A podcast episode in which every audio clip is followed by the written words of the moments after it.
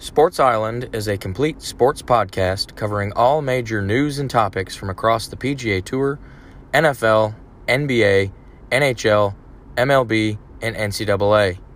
This podcast focuses on sports only, as political, racial, and social issues are not discussed. If you are a sports fan and are looking to stay up to date on all of the major news and topics from across the major sports, then Sports Island is truly your getaway destination. You're listening to the Sports Island podcast with your host, Rick Mitchell.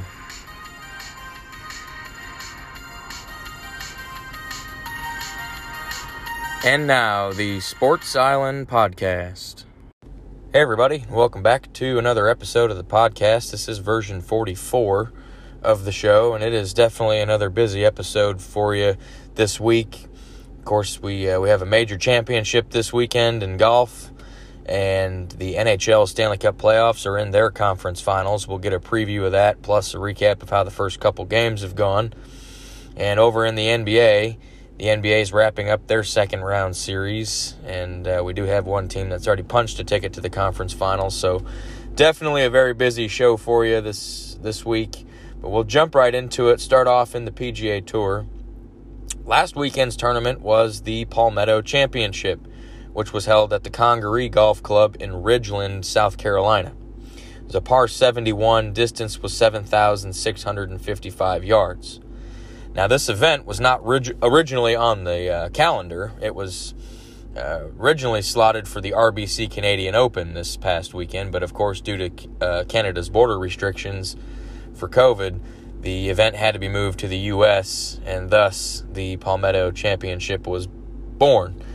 But uh, it was a long course. We had uh, a 600 yard par five, a couple of real long par fours on the front nine, and uh, the course itself was really nice. Um, you know, it's you know the weather pretty much cooperated. We did have a minor issue.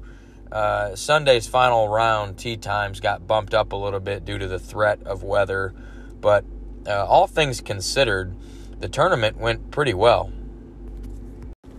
But in the end, the uh, scores were fairly low. Uh, the winner was Garrick Higgo at 11 under par. It was uh, he's 22 years old, South African kid. It's his second career PGA Tour start. His other start came in the PGA Championship a few weeks ago, and uh, this was his second start, and he ended up winning.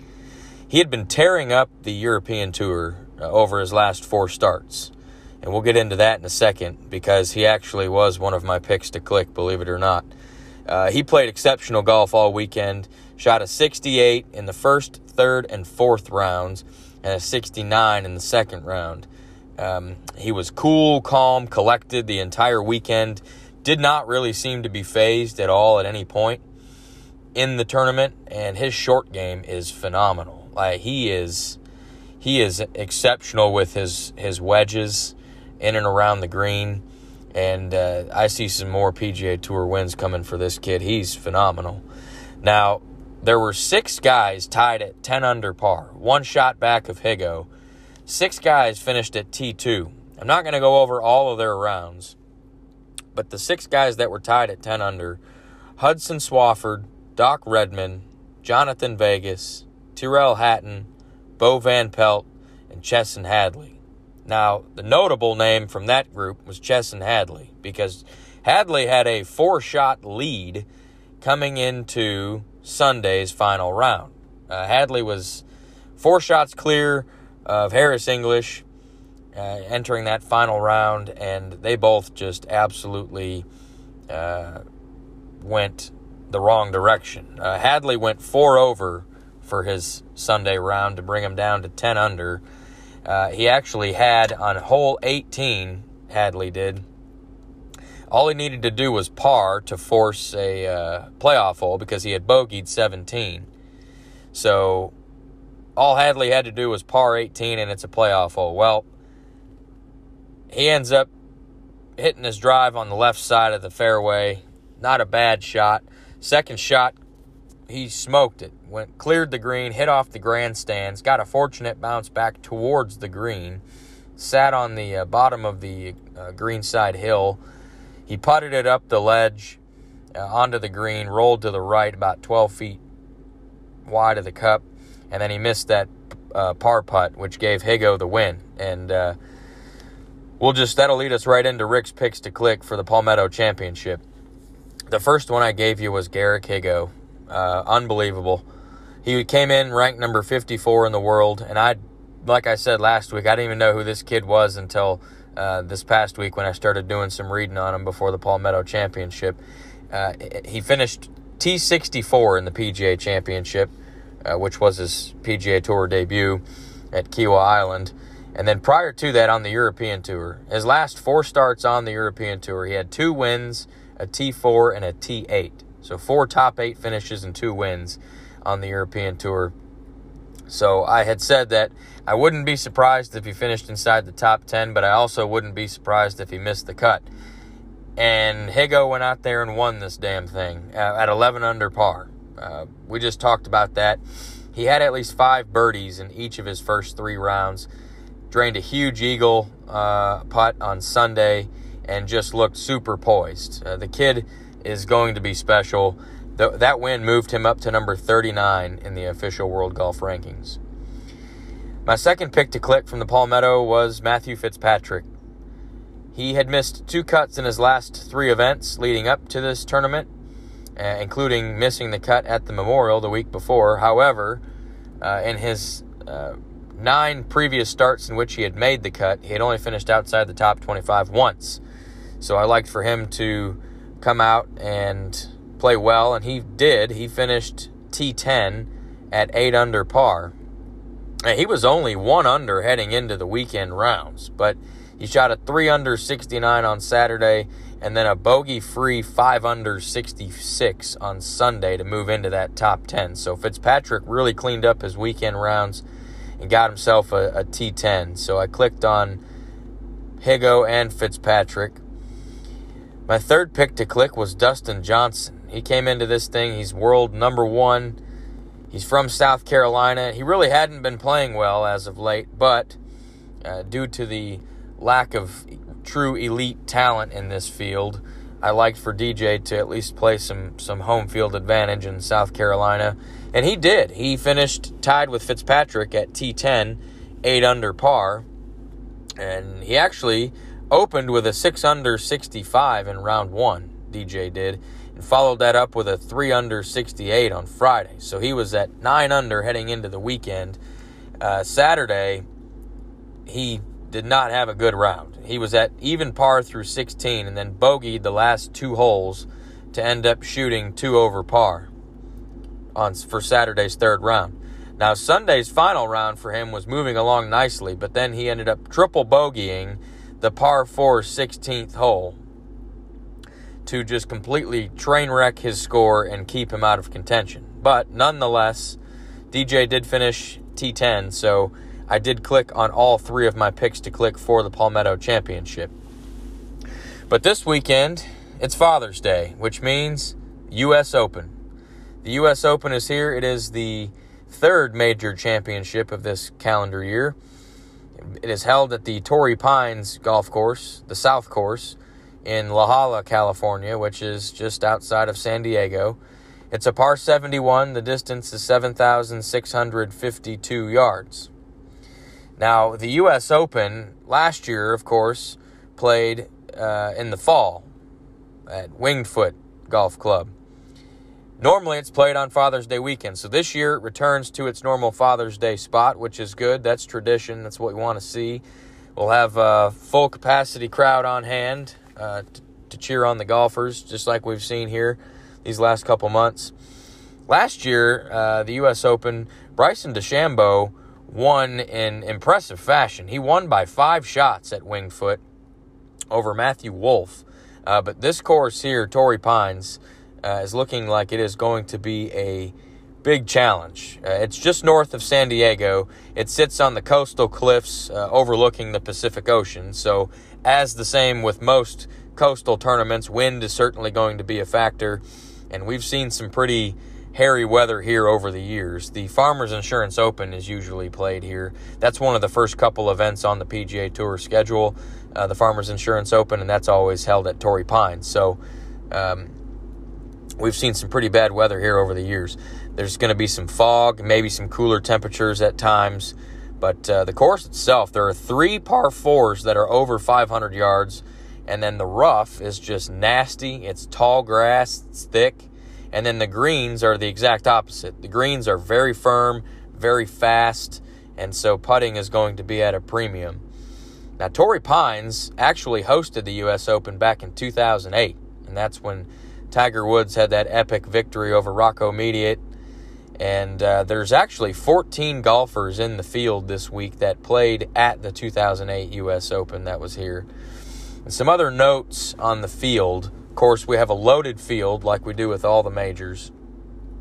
Uh, the last person to win back to back U.S. Opens was Brooks Koepka, who did it in 2017 and 2018. And so Bryson DeChambeau's looking to do that. Phil Mickelson, fresh off his victory at Kiawah Island, the PGA Championship, is also going to be teeing up uh, this weekend on an exemption. He's trying to complete the career Grand Slam. Uh, Phil has won six major championships, but the U.S. Open is the only one that he has not won. Uh, so that is uh, definitely an interesting storyline to follow. Patrick Reed, he won the Farmers Insurance Open earlier this year here at Torrey Pines. So he's proven that he can play well here. So I'd look for him to potentially compete this weekend. He's looking for his second career major championship. And then Jon Rahm. Jon Rahm returns to the field this week, world uh, number two, I believe, after having to withdraw from the final two rounds of the Memorial Tournament. Remember, he tested positive for COVID uh, after his second round, um, or third round, rather. It was after the third round he had tested positive for COVID, had to withdraw from that final round, but he had a six shot lead. It, all he had to do was play par golf on Sunday, and that. Uh, that Memorial Championship was his, but he had to withdraw. So he's back in action this week. He's a heavy favorite. I believe he's the betting favorite to win this week in Vegas. But we'll check out Rick's picks to click for the U.S. Open at Torrey Pines. The first one I'll give you is Louis Oosthuizen. He's ranked number 18 in the world, and this guy always seems to be near the top of the leaderboard in a major championship. Uh, in his last three events, he has not finished any worse than T18. And he was the runner up at the PGA Championship a few weeks ago. He finished T2. He is a premier ball striker, uh, which is going to be crucial on Torrey Pines. Keep the ball in the fairway. And he also leads the tour in strokes gained putting, which is definitely going to come in handy with those greens that are firm and fast. So I like for Louis Oosthuizen to finish inside the top 25. My second pick to click is Brooks Koepka. He's ranked number 10 in the world. And he's playing some of the worst golf in his career right now, outside of major tournaments and high pro, higher profile tournaments. In fact, in his last five starts, he's missed the cut three times. But he's also finished T2 those other two times. And those T2s came at the PGA Championship, a major, and at the World Golf Championship Workday Charity Open, which WGC events are always high profile tournaments. So Koepka has admitted that he struggles to pay attention, uh, to focus in non major championships, but I don't really need to say anything else about Brooks Koepka other than the fact that this is a major championship this weekend, and he is a two time winner of the U.S. Open recently. So you can bet on Brooks this weekend. Uh, I would be shocked if Koepka's not in contention to win on Sunday. My final pick to click for the U.S. Open is Collin Morikawa. He's ranked number four in the world. He has not finished any worse than T18 in his last five starts, which includes two major championships and the Memorial Tournament. He is proving to be a big time performer on the big time stages. He won the PGA Championship in 2020 back in the fall, so he does have a major to his name. He's looking for his second major championship. And Morikawa currently leads the tour in greens hit and strokes gained approach the green, strokes gained tee to green. So he is a phenomenal player. Uh, if he can hit some greens in regulation this week, uh, the smaller greens are going to he's going to need to be precise uh, with his irons, which he usually is. So I would like for Morikawa to uh, compete for the U.S. Open title this week. But it's always, like I said, Father's Day weekend, U.S. Open. What a tradition. I'll definitely be tuned in all weekend. And I'm sure most of you golf fans will be as well. But uh, we'll look forward to that. But we'll move over to the National Hockey League and do an update in the Stanley Cup playoffs. Uh, we're now officially in the conference finals. But before we get into that preview, last week's episode we had made it through five games of the Boston Bruins New York Islanders series. Uh, I had picked the Boston Bruins to win in six games. They were down three games to two on last week's episode, so we'll pick it up in game six. Uh, that game was tied after the first period, but the Islanders ended up with three goals in the second and two more in the third in a decisive 6 to 2 blowout of the Bruins. So the Islanders won 6 to 2 in game 6 to take the series 4 games to 2 making my prediction of the Bruins in 6 incorrect. In the uh, Honda West division, the Colorado Avalanche and the Vegas Golden Knights, we had covered 5 games in that series leading up to uh, this week's episode. I had originally picked the Avalanche to win in seven games. Well, game six, the Avalanche were down three games to two, and this was just another fantastic game between these two teams. The final score really does not indicate how close the game was. Uh, both teams scored within the first minute and 15 seconds of this game, and then it just went back and forth from there on out. Vegas took a 4 to 3 lead into the third period uh, before getting some breathing room just under like nine minutes left to go up 5 3. And then Vegas would add an empty netter um, and fend off a pretty heavy Avalanche attack to win 6 to 3 and clinched the series in four games to two. So, six games, Vegas won that series. Now, Vegas, if you recall, they were down 0 2. Colorado won the first two games of this series in Denver. And Vegas rattled off four straight wins in this series against the Avs, making them the fifth team ever uh, in playoff history to win four straight playoff games against the President's Trophy winners, which the Avalanche were. So then, Vegas moved on to the conference finals. That set up the uh, two conference final matchups. I don't know if we're calling them Eastern Conference or Western Conference. I don't think they're being labeled as such, but Conference final number one. Uh, well, let me back up. I went five and three in my first round predictions for the Stanley Cup playoffs. I went one and three in my second round predictions. Just absolutely abysmal. So I'm six and six overall heading into the conference finals. So speaking of those conference finals, the first one we'll go over the Tampa Bay Lightning and the New York Islanders. I'm picking the Tampa Bay Lightning to win in seven games. Now, the Lightning come into this series 8 and 3 in the playoffs with a plus 12 goal differential. And on the other side, the Islanders come into this series 8 and 4 in the playoffs with a plus 10 goal differential. So pretty evenly matched. Now, the deadline, uh, trade deadline acquisitions for the Islanders of Kyle Palmieri and Travis Zajac have paid huge dividends for for them. Uh, but I just love the firepower up front for Tampa Bay uh, Kucherov, Stamkos, Point. That's just going to be too much for the Islanders to handle. And uh, that's not even mentioning Victor Hedman or Andrei Vasilevskiy, who is the best goalie in the game. Now, this series is actually two games in. Game one, uh, and games one and two both in Tampa Bay. Game one was close. Uh, it was a real defensive minded game. Both teams had 31 shots on goal. The Islanders had a two goal lead late in the game, but Tampa Bay's Brayden Point managed to score a power play goal in the last minute in a late comeback attempt, uh, but they fell short to get another one, so the Islanders hung on to take game one of the series. Uh, that brings us to game two of that series. The Lightning, man, they came out ready to play. Uh, Brayden Point, again, got the Lightning on the board about nine minutes into the game. The Islanders ended up tying it shortly after that, but the Lightning turned on the Jets and never looked back, really. Um, they ended up winning 4 to 2 to even the series at a game apiece. Andrei Vasilevskiy was just stellar in net for the Lightning. There was a controversial goal in this one, though, game two. Uh, Tampa Bay scored a goal. They actually had six guys on the ice at the time, meaning they had too many men on the ice, but that play is not reviewable. Uh, Islanders coach Barry Trotz pretty much blew a gasket on the bench, but uh, that is, again, that's not a reviewable play, so the goal counted.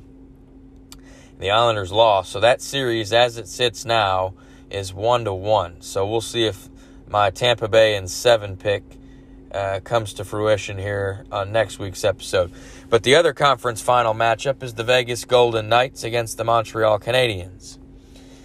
I'm taking the Vegas Golden Knights to win in six games. And I'm doing that. Vegas comes into this series 8 and 5 in the playoffs, four straight wins against the Avalanche, uh, plus nine goal differential. The Canadiens, uh, they have been the Cinderella story of the playoffs. They won that hard fought seven game series against the Toronto Maple Leafs after winning three straight games to close that out. And then they just absolutely demolished the Winnipeg Jets, sweeping them in four games. So you come into this thing wondering if the extra time off from sweeping the Jets is going to help them or hurt them.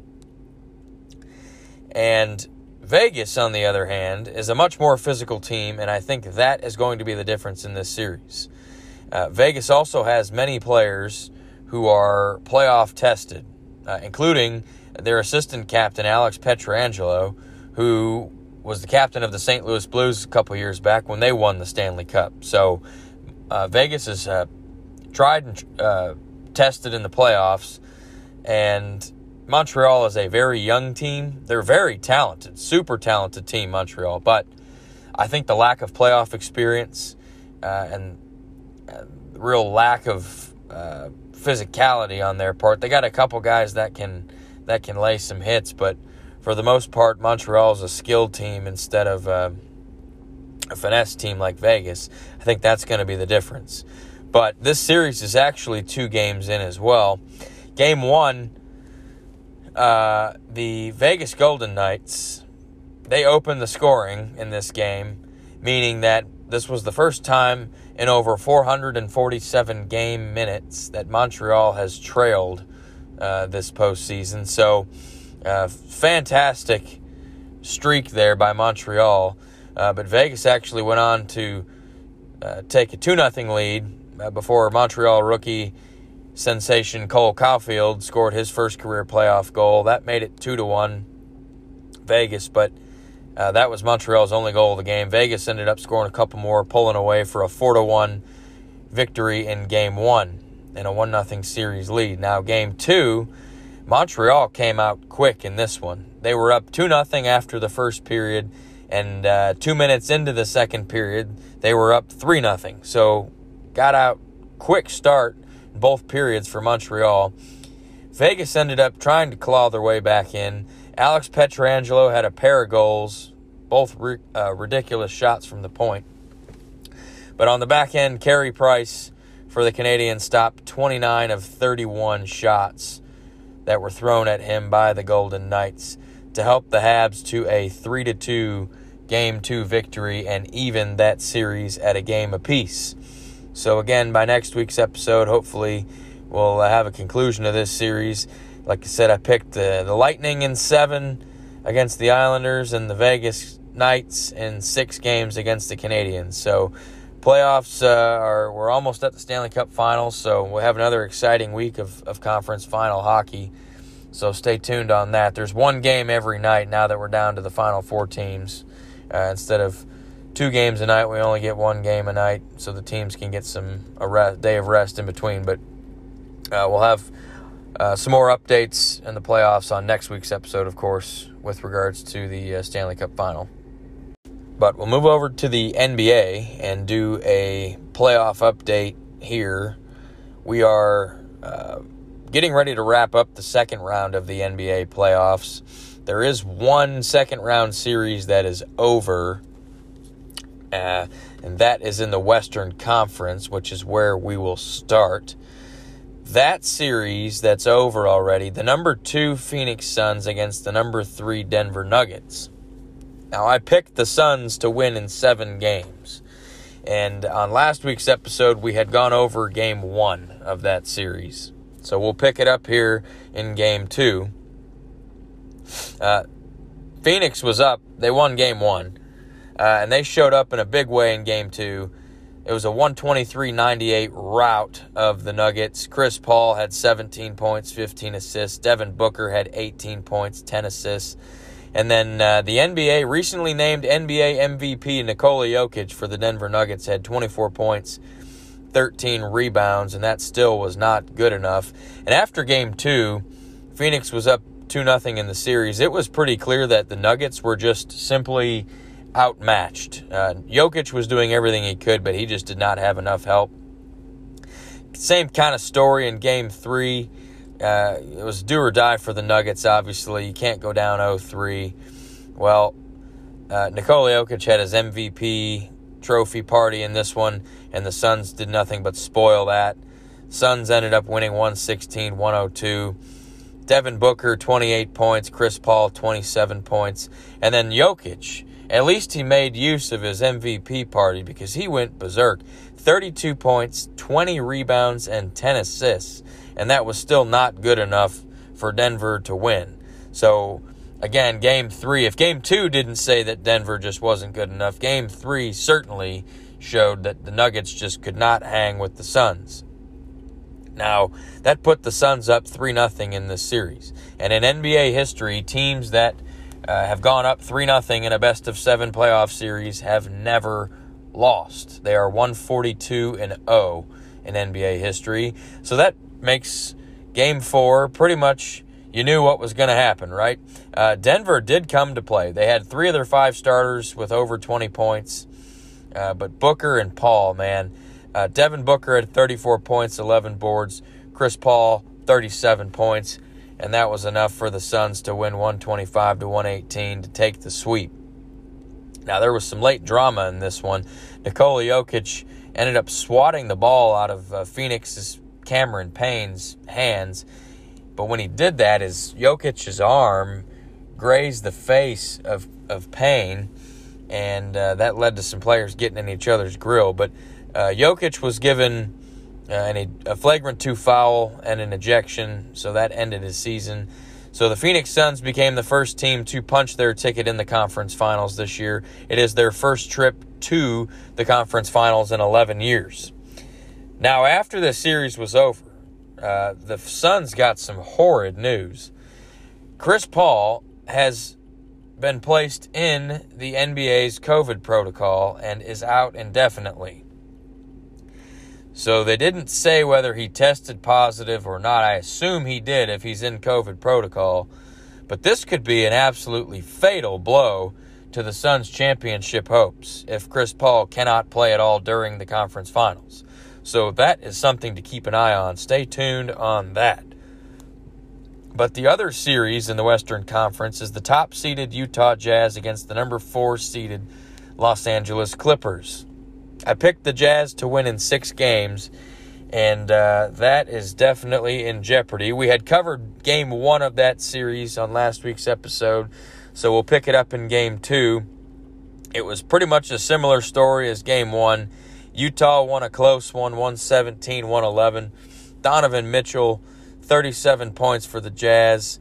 And uh, the Clippers, though, they had three starters Kawhi, George, or Kawhi Leonard, Paul George, Reggie Jackson. They all had over 20 points. But uh, Utah took care of their home floor. They won both the first two games to go up 2 0. So we go to LA for games three and four. Game three, obviously a must win for the Clippers. Kawhi Leonard, Paul George, they just balled out, man. Uh, Kawhi had 34 points, 12 boards. PG3 added 31 points. And Donovan Mitchell had 30 for the Jazz, but that was not good enough. The Clippers ended up with a rout in this one, 132 to 106 to get back into the series. Game four was actually a pretty similar script to game three. It's just like game two mimicked game one, game four mimicked game three. Kawhi, uh, Kawhi Leonard and Paul George both had 31 points to uh, get the Clippers past the Jazz. Marcus Morris for the Clippers, he had a monster game with 24 points. Of course, Donovan Mitchell did his thing with 37. But uh, Clippers ended up taking that one 118 104, tied the series at two games. Now, after game four, it was announced that Clippers forward Kawhi Leonard was not going to play in game five due to a right knee injury. Additional reports said that the Clippers are fearful that Leonard has suffered a substantial ACL injury, which would just be absolutely devastating uh, I'm I would be surprised if Kawhi Leonard came back to the playoffs this season, uh, if in fact it is an ACL injury. Uh, that is just out, just horribly bad luck for the Clippers.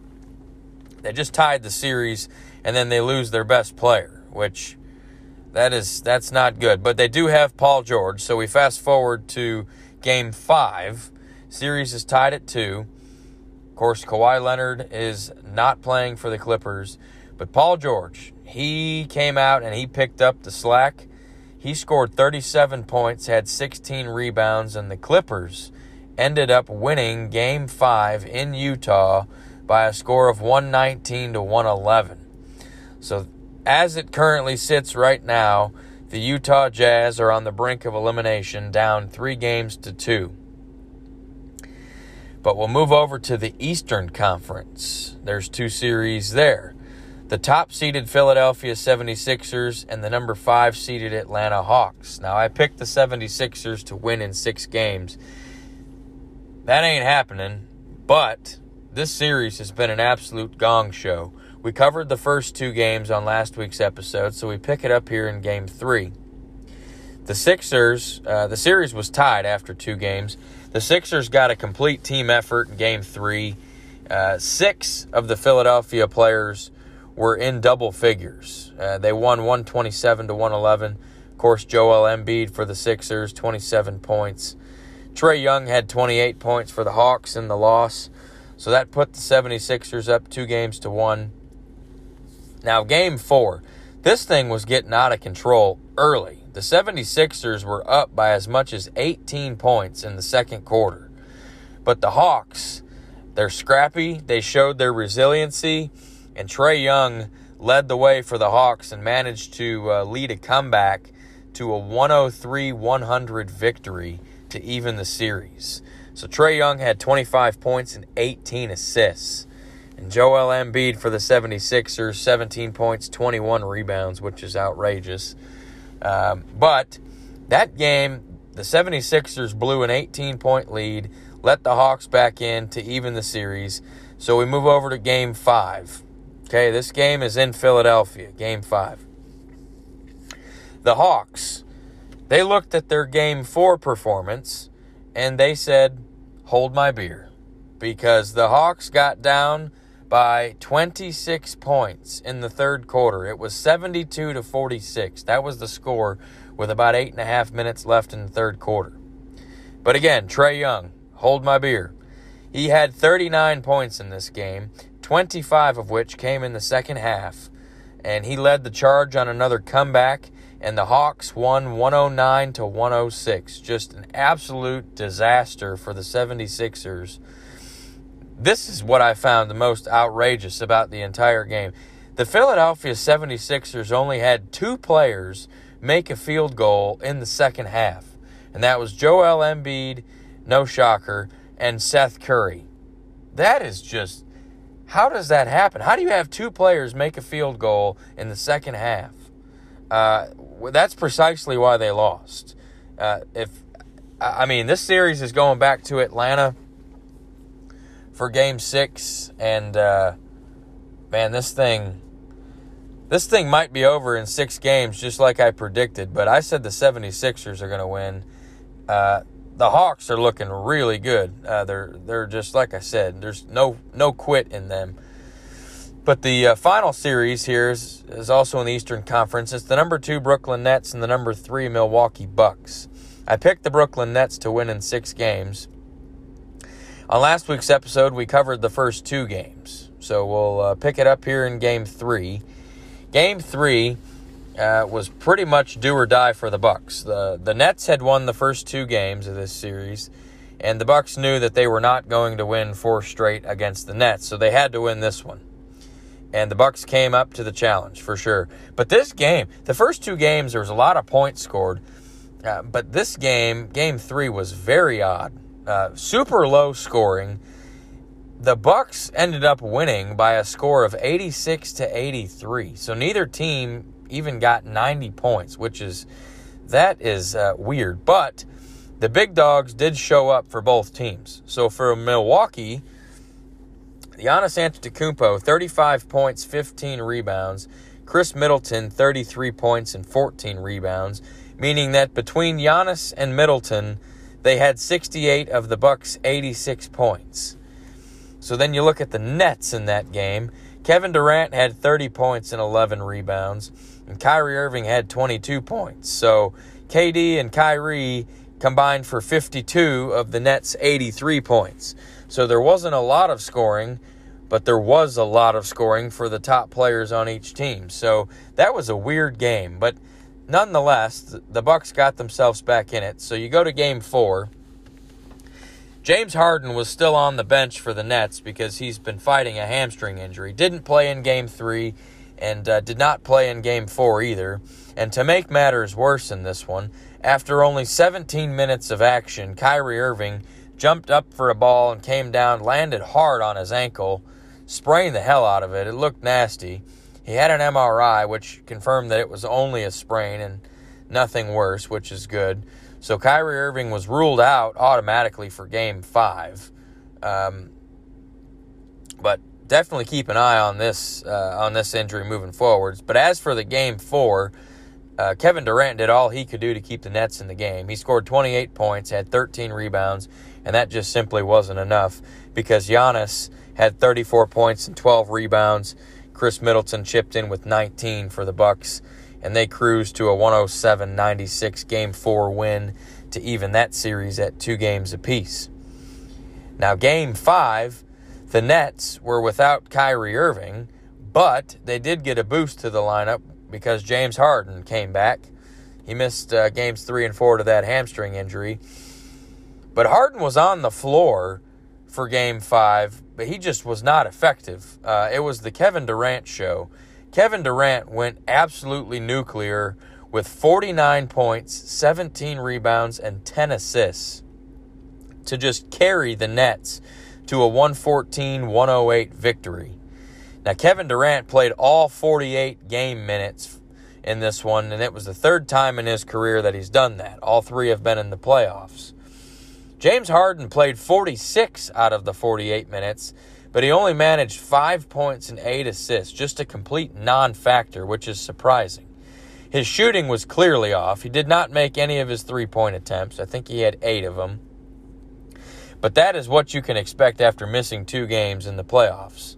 So I would expect uh, James Harden to be a lot better in game six. Now Giannis, on the other hand, for the Bucks, 34 points and 12 rebounds. I feel like he has this in every game. like that is his baseline, which is ridiculous. The guy is a freak. Um, but the game six is coming up. That's going to be a good as that series sits right now. Uh, the Brooklyn Nets are up three games to two. So I picked the Nets to win in six. That prediction is very much alive. We'll have to stay tuned on that.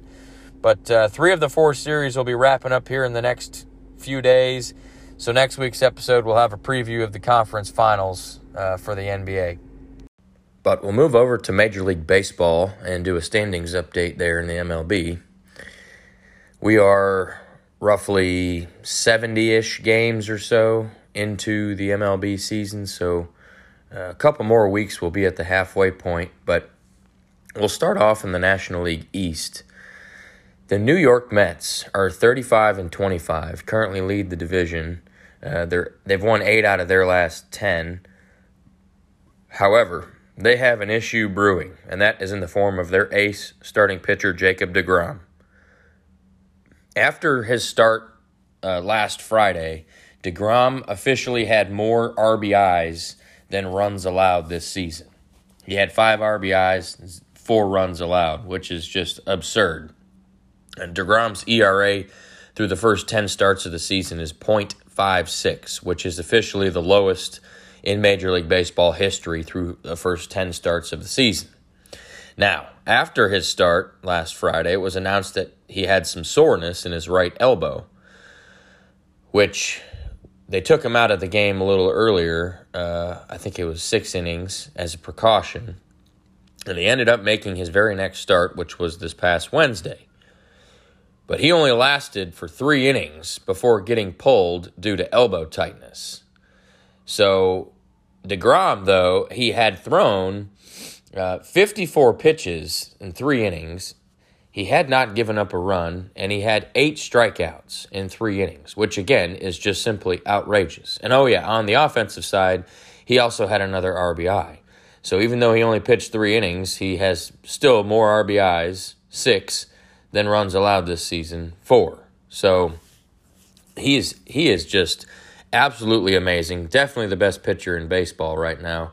But the Mets at this point, I don't really think they have a choice. They they have to shut down Jacob DeGrom, don't they? Um, I, I don't understand why they keep throwing him out there with this elbow soreness. I mean, I get it. 54 pitches from DeGrom uh, you know, nets you zero, you know, zero earned runs and eight strikeouts. That's better than any replacement level pitcher you would throw in. I get it, but uh, if they don't want him to have Tommy John surgery, then they probably need to park his ass on the bench for a few weeks. But uh, so the, the Mets lead the NL East at the moment by five games over the Philadelphia Phillies, who are 33 and 33. The Atlanta Braves are 30 and 35. Washington Nationals, they have finally climbed out of the bottom of the NL East. They're 30 and 35 as well. Um, four game winning streak for them. The Miami Marlins are now in last place in the NL East at 29 and 39. They've lost four in a row. The NL Central is shaping up to be extremely competitive. Uh, the top four teams are all separated by just three games. The leader at the moment is the Chicago Cubs, uh, and the Milwaukee Brewers. They're both tied at 38 and 30. They both have lost three games in a row.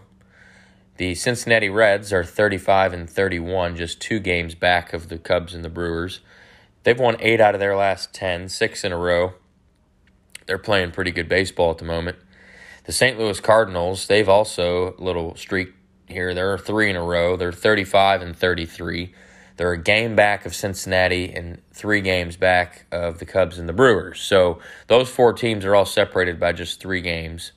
Now, last place in the NL Central is the Pittsburgh Pirates. They're 23 and 44, and they have lost 10 games in a row. So it appears that uh, almost the halfway point, you can probably close the door on the Pirates.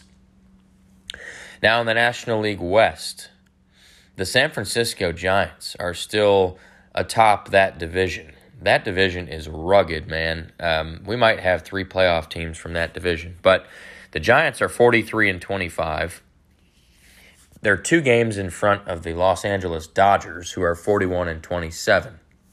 Now, the other night, uh, on Tuesday night this past week, Dodger Stadium had a reopening day for uh, the Dodgers and basically they had a full capacity crowd on hand uh, for the first time since October of 2019. Uh, Vin Scully came out onto the field and gave his legendary, you know, uh, three, two, one play ball, Dodger baseball type, whatever he you know said on the radio all those years. But it was pretty cool seeing Dodger Stadium packed because it's it's been at limited capacity up until this past week. So uh, that place usually gets uh, a full crowd every night. But third place in the NL West is the San Diego Padres, 38 and 32. Now, they are four games back of the Dodgers and six games back of the Giants. Uh, they've lost three in a row. Uh, this is a team that I thought was going to be uh, in the mix all season. Uh, they're not quite eliminated yet, obviously. Plenty of baseball to go, but Uh, they're six games back of the Giants at the moment, so uh, they need to st- start playing some some good baseball here. They've only won twice in their last ten games, so that needs to change. Colorado Rockies are twenty eight and forty one. Uh, they're fourth in the NL West, and last place in the NL West, the Arizona Diamondbacks. They're twenty and forty nine, and they are officially the worst team in Major League Baseball. They have lost 13 games in a row, which is horrid. Uh, now, the other bad streak that they have going on for the Diamondbacks is that they have lost 22 straight road games, which ties the longest streak of that nature in Major League Baseball history. The uh, 1963 Mets and the 1943 Phillies are the only other teams to lose 22 straight road games. So the Diamondbacks are not in good company there, but uh, again, uh, you can close the door on the Diamondbacks. They will not be going anywhere uh, but the uh, bottom of the basement there in uh, the National League West. But we'll flip over to the American League. In the AL East, the Tampa Bay Rays are 43 and 26. They lead that division by a game over the Boston Red Sox, who are 42 and 27. Boston's on a three game win streak. Uh, they've, you know, I, I would, I, I think the Boston Red Sox are a little better than the Tampa Bay Rays, especially now because the Rays have to deal with a major injury to Tyler Glasnow, their starting pitcher, which we'll get into here in Around the Island shortly. But uh, the Yankees are third in the AL East, 35 and 32. There's a little bit of a gap there. Yankees are six games behind the Red Sox and seven games behind the Rays. So the Yankees are starting to fall behind uh, more so than they probably would care for. Um, there's again a lot of baseball left, but they uh, they're seven games back of the Rays at the moment. The Toronto Blue Jays are 33 and 33. Uh, they're not quite out of that race just yet. They've lost uh, three in a row. They've only won three out of their last 10. Um, they are a game and a half back of the Yankees, meaning they're eight and a half back of the Rays. I, I don't see. They have uh, the American League MVP front runner at the moment, Vlad Guerrero Jr., on their team. So uh, he might win the Triple Crown as well. But uh, because of that and their their other young good players that they have, I don't think they're quite out of the playoff conversation yet. But a team that is is the last place team in the AL East, the Baltimore Orioles, twenty two and forty five. They uh, they've only won twice in their last ten. They've lost seven in a row. Now in the American League Central, this one uh, this has been kind of the same the last uh, two or three weeks or so. The Chicago White Sox are still atop the division at 43 and 25. They're looking pretty damn good, uh, pretty legit. They've won eight out of their last 10, and uh, they're playing some really good baseball. They're 27 and 12 at home, which is a great, one of the best records in the league. I think it is the best record in, in the league, uh, in a home record, that is. Cleveland Indians are 37 and 28. They are four and a half games back of the White Sox. Uh, they have won three in a row, seven out of their last ten, but uh, the Indians uh, seem to be the closest team to catch the White Sox at the moment because the Kansas City Royals are 30 and 37. They're 12 and a half games back of the White Sox, and uh, they've lost six in a row, only won once in their last 10. So uh, the Royals are going to need to pick it up if they want to be uh, in any kind of contention. I think they're probably too far back um, just based on the way that the White Sox are playing. The Detroit Tigers, 29 and 39. Uh, they've they've won three in a row, five out of their last 10. Uh, they're they're 14 games back of the White Sox. I don't believe them to be in any kind of playoff contention. Couple of their pitchers, uh, Casey Mize, he's looked pretty good. And then, of course, Spencer Turnbull, he just got hurt, I think, in his last start, but he, uh, he has a no hitter this year already. Uh, but the Minnesota Twins uh, are last in the AL Central at 27 and 41, which is very surprising. Um, they're 16 games out of first place. So I, I, don't believe that they're going to make that gap up in the second half of the season. uh, but they have Jose uh, Jose Berrios, uh, starting pitcher. You know they got Nelson Cruz to lead that offense. Uh, Mitch Garver. I, I just I'm very surprised that Minnesota is in last place. I would have I would have said at this point in the season they would be in the first three spots in that division, but such is not the case, and uh, they do not seem to be uh, improving. In the American League West, the Oakland A's, this is another division that really hasn't changed in a, about two or three weeks. The Oakland A's are still atop the AL West, 43 and 27. They're looking really good. Uh, they're one of the better teams in baseball. They've won eight out of their last 10. They've, they've also won six in a row. Uh, they are two and a half games in front of the Houston Astros, who are 39 and 28. Now, the Astros, uh, they just got through with a series against the Texas Rangers. So they have a three game winning streak, seven out of their last 10. Um, I believe they can catch the A's for sure. Uh, that's going to be an interesting race the rest of the season.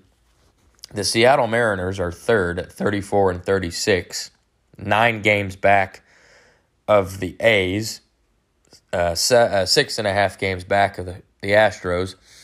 They've played 500 baseball over their last 10. Uh, I like the Mariners. They have some good hitters, uh, but I do not see them competing with the A's and the Astros for a playoff spot. Fourth place in the AL West, the Los Angeles Angels, 33 and 35. They've lost three in a row. Um, they, but they have won six out of their last ten. They're they're also nine games back uh, of the A's and six and a half back of the Astros. I like the Mariners more than I do the Angels, but um, those two could easily flip flop at any point. And then you have in the last place the American League West, the Texas Rangers, twenty five and forty three. Uh, they have won three out of their last ten. Three game losing streak currently uh, they're just not good. Uh, they wallop the Dodgers on Saturday night this past week, but uh, they are just not a good team. Uh, sometimes they're difficult to watch, but I will still continue to root for them, and hopefully they can at least pry their way out of the basement of the AL West. But like I said, we're uh, between 65, 70 games into this season, so we're we're moving along. Sure, we'll have some more injury updates over the next week and maybe a little movement in the standings. But we'll definitely stay tuned on that. We're full force in summer here. It's uh, it's getting to be the, the, it's well it's the middle of June, so we're you know we're right in the middle of baseball season. We have an All Star game coming up, so we'll have uh, plenty to talk about over the next couple weeks here uh, in the baseball segment. But we'll move over to our segment called Around the Island, and that is where we do some quick news topics from across the various sports. And we'll start off in the National Football League. Uh, the first thing of note is that the uh, NFL has modified their new COVID protocols for the rest of the offseason, uh, training camp, and uh, preseason. So uh, these are the new uh, protocol modifications for uh, vaccinated versus non vaccinated individuals in the NFL. So, daily testing will not be required for fully vaccinated people, but it will be required for non fully vaccinated people. I think that makes sense. Uh, if you're fully vaccinated, the uh, you, masks are not required at club facilities or during team travel, and there's no social distancing required in the club facility with other vaccinated players. You also do not have to quarantine after a high risk exposure to COVID, whereas the non fully vaccinated players must wear masks at the team facilities and during travel. They must uh, remain socially distant from the other people in the club. Uh, and they must also quarantine after a high risk exposure to COVID. Now, with regards to traveling and whatnot, uh, Fully vaccinated individuals have no travel restrictions, where non fully vaccinated people do have travel restrictions. And some other perks to being fully vaccinated there's no capacity in the weight rooms. Uh, they may eat in the cafeteria with other fully vaccinated team members. No restrictions uh, on social uh, or media, social media marketing, sponsorship opportunities. That uh, groups of players may use the steam room and sauna, and they may interact with vaccinated family and friends during team travel. Whereas non fully vaccinated players or team members have a 15 player limit in the weight room, they must be physically distanced in the meal room and they may not eat with uh, other teammates. The staff must grab and go, no meals with the players. Uh, they are not allowed to partake in any social media marketing sponsorship activities. Um, they may not use the sauna or steam room, and non fully non fully vaccinated players also may not leave the hotel room to eat in restaurants or interact with anyone outside of the team. So there's a lot of protocols there, but uh, that's pretty basic. Uh, again, the NFL, I've mentioned this numerous times. The NFL is uh, highly encouraging vaccination, uh, as uh, you know, as I've stated in the past. I think if you're playing professional sport, I think you should be required to be vaccinated. Uh, that eliminates any possibility uh, of you know spreading it or whatever. But so that's those are the the COVID protocols. Like I said, for at least the rest of the off season, the preseason, and the uh, uh, training camps. So they may they may revisit those before the start of the season, but I do not see those changing uh, really at all. But the other piece of NFL news deals with the Madden video game. Uh, this past week, the uh, EA Sports announced the cover athlete for Madden 2022, and for the first time in 12 years, we have a dual cover athlete set of cover athletes, and it's two of the better quarterbacks we've ever seen Tom Brady and Patrick Mahomes. They will both uh, be on the cover of Madden 22. It's called Madden 22, the MVP edition. And of course, Brady's won plenty of MVPs, and so too has Patrick Mahomes. So that makes sense. But um, I'm a big Madden guy. I usually get the game every year, and uh, so I'm looking forward to that. Hopefully, neither of those two have a Madden curse because that was our uh, Super Bowl matchup this past year. So uh, we'll we'll have to see on that. But Brady and Mahomes will be on the cover of Madden. We'll move over to the National Hockey League. New Jersey Devils defenseman PK Subban. He, of course, the Devils did not make the playoffs. Uh, he actually got hired by ESPN to be an NHL analyst and he made his debut on Sports Center uh, last week after the episode eh, uh, last week's episode dropped. So uh, I didn't see it, but uh, Subban is he's a good dude. He's seems to be super personable. Um, he's does a lot of charity work, so he's he's a cool dude. Um, you know, I don't know what his future holds in New Jersey because uh, I think he's wanting to get out. He still has a lot of money owed to him, but uh, pretty cool little gig for him to be an NHL analyst on ESPN. But there have been two teams. I mentioned uh, over the last few episodes all the head coaching vacancies that have come open in the NHL. Well, two of them have been filled. The first one's the Columbus Blue Jackets. They announced that they have promoted assistant coach Brad Larsen to their head coaching spot, making him the eighth head coach in franchise history. Larsen spent seven seasons with the Blue Jackets as an assistant coach, uh, primarily coaching the team's power play. And his only previous head coaching experience was with the AHL's Springfield Falcons from 2012 to 2014. So uh, it seems as though they're uh, trying to, uh, you know, keep the same similar culture uh, as they've as they, you know they've had with with him assistant coach being hired as uh, promoted, I guess you could say, to head coach. But the other team to hire a new head coach is the New York Rangers. The Rangers have chosen Gerard Gallant to become the 36th head coach in New York Rangers history. He's been a real successful coach over the years. Uh, he most recently coached in the NHL from 2017 to 2020 when he coached the Vegas Golden Knights. Uh, he was the first co- uh, first head coach in Golden Knights history, and he actually took the Knights to the Stanley Cup Finals in their very first season.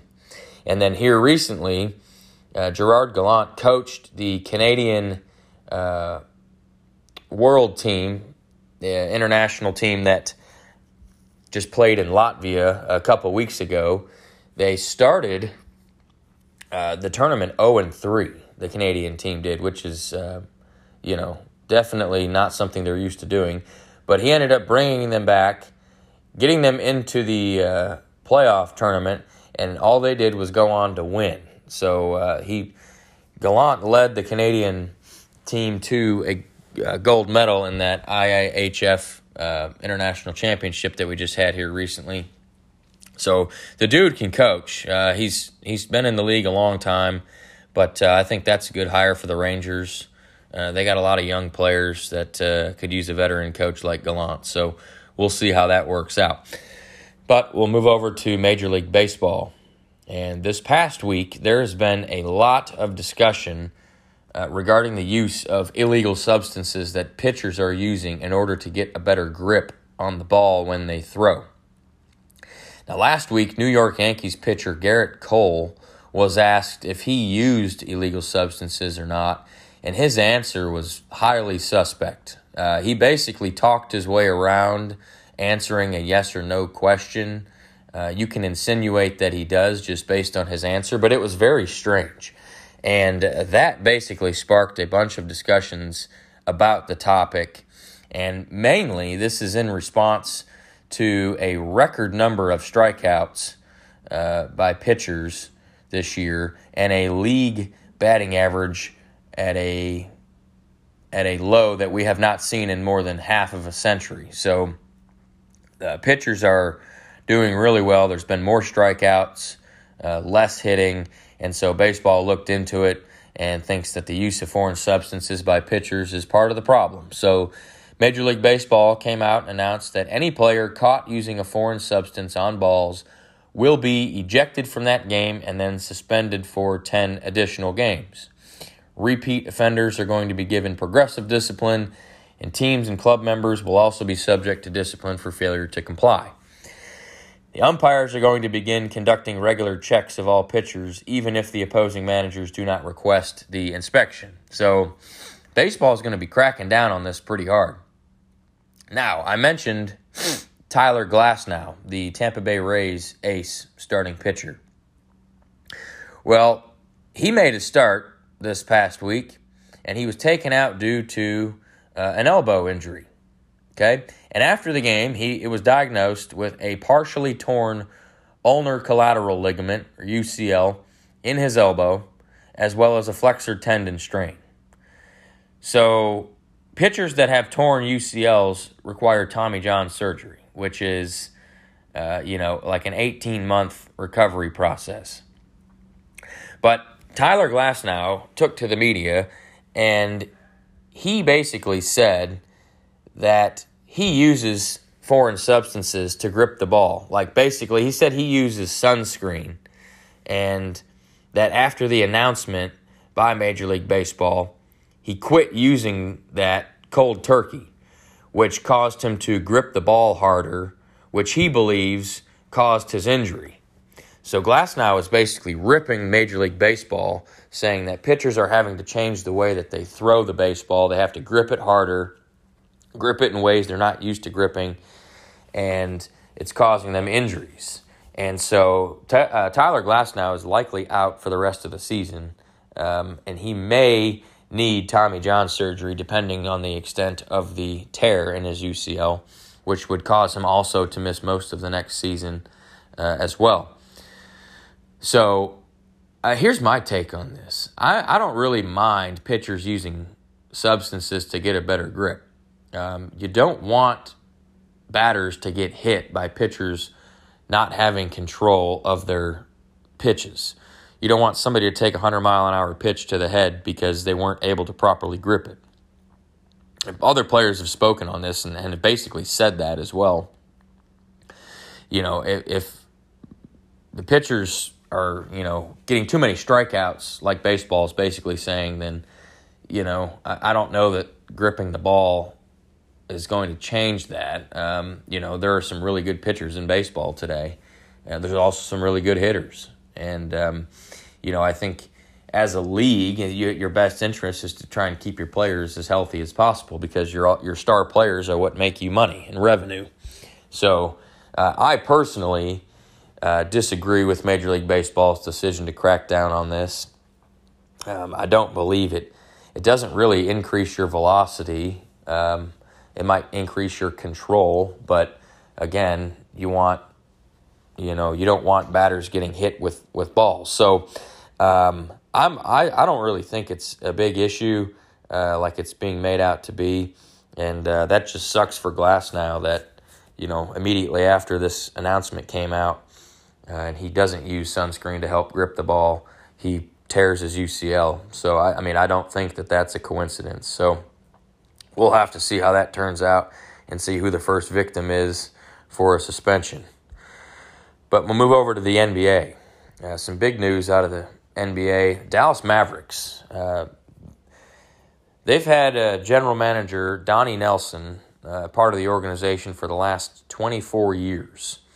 Well, the other day it was announced that both the Mavericks and Donnie Nelson have mutually agreed to part ways, which did not go over well with Luka Doncic. Uh, Luka Doncic was apparently really upset about this, which is not good news for the Mavericks because Luka Doncic was just named to the All NBA first team, which makes him eligible for a rookie contract max extension. So Luka Doncic is probably going to get a $200 million contract this offseason uh, from the Mavericks, uh, but uh, they certainly won't sign him if he's not wanting to stay there. So that is an interesting turn of events there. We'll have to see how that plays out. But uh, another, uh, I mentioned just like the NHL, uh, the NBA's had a bunch of head coaching jobs come available, and this past week uh, there's been three more head coaches that have either been fired or left. The first one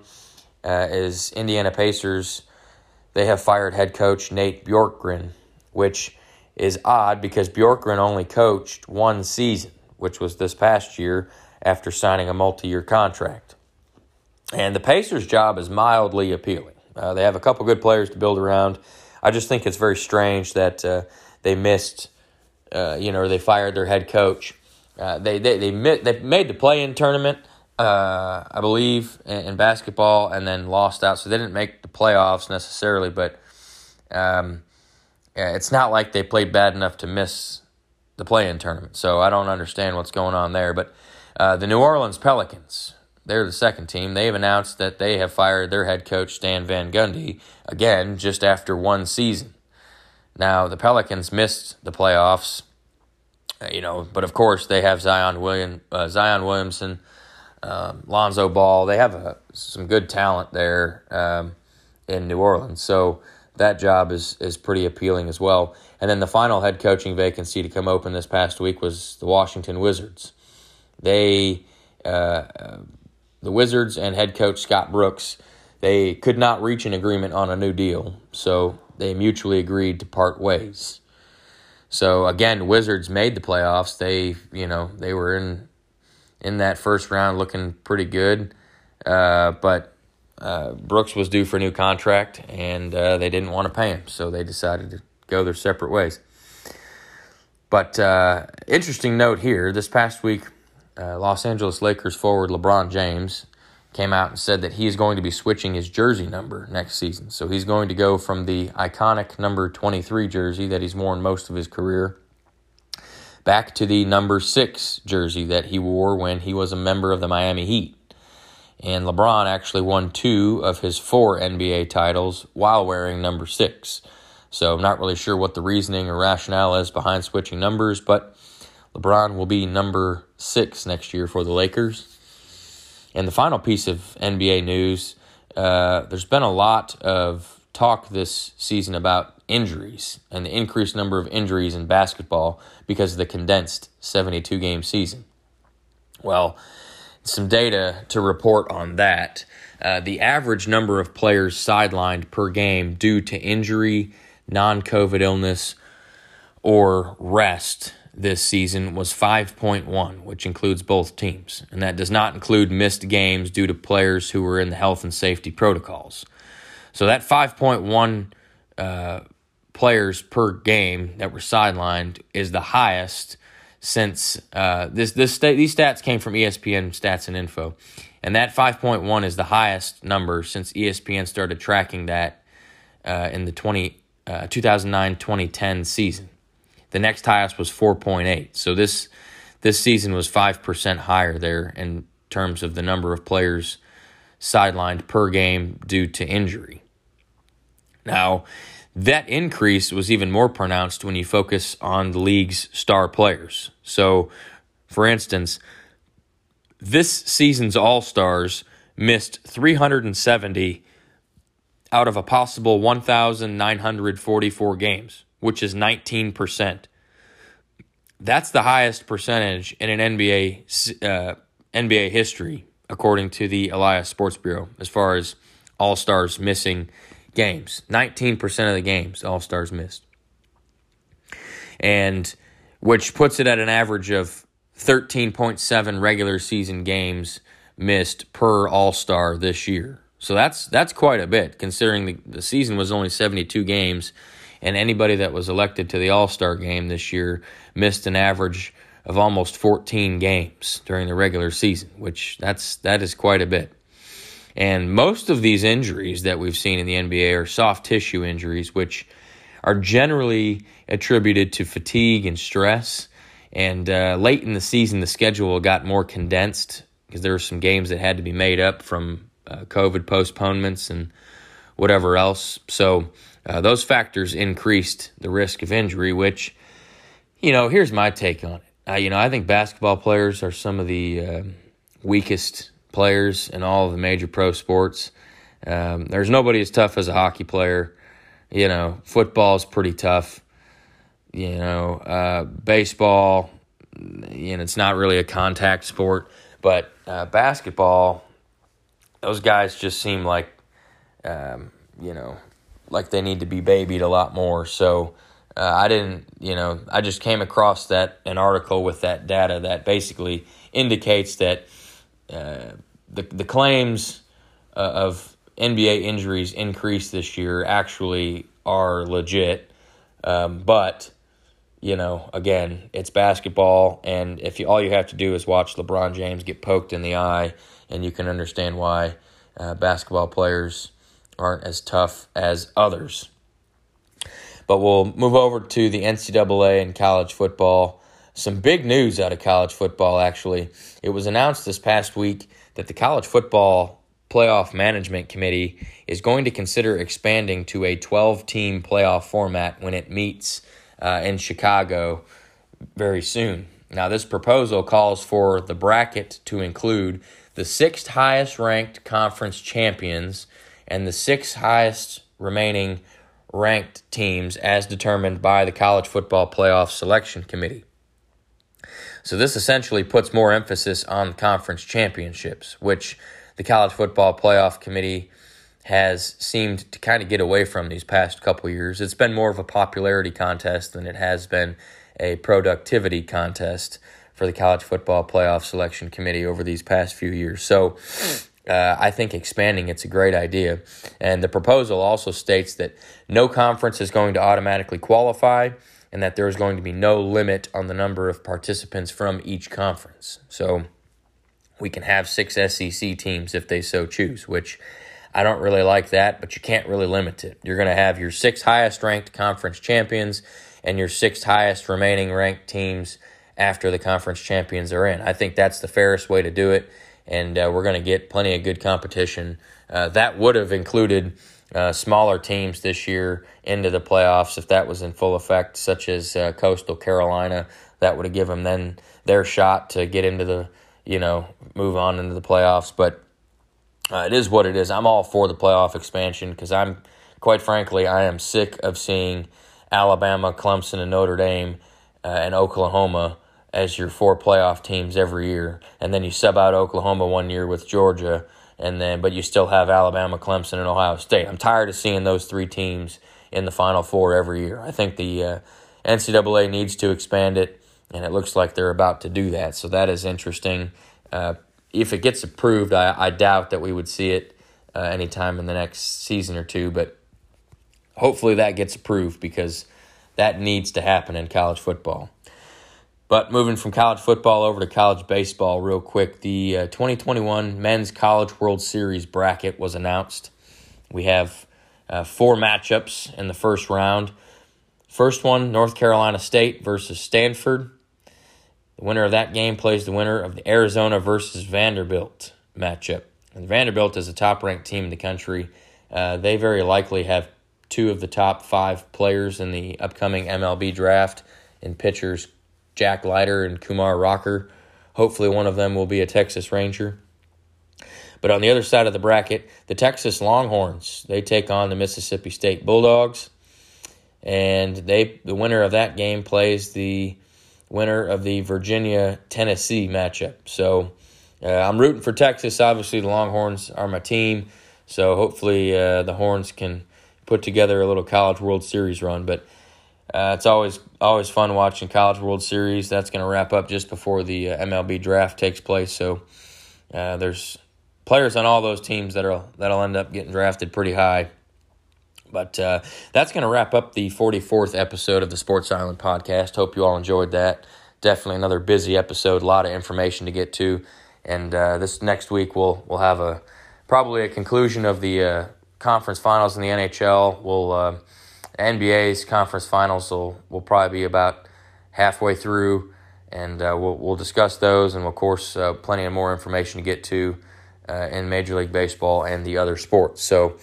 Uh, until then, happy Father's Day weekend to all you dads out there. Enjoy the U.S. Open this weekend and stay safe, be well, and we'll catch you on Sports Island next week.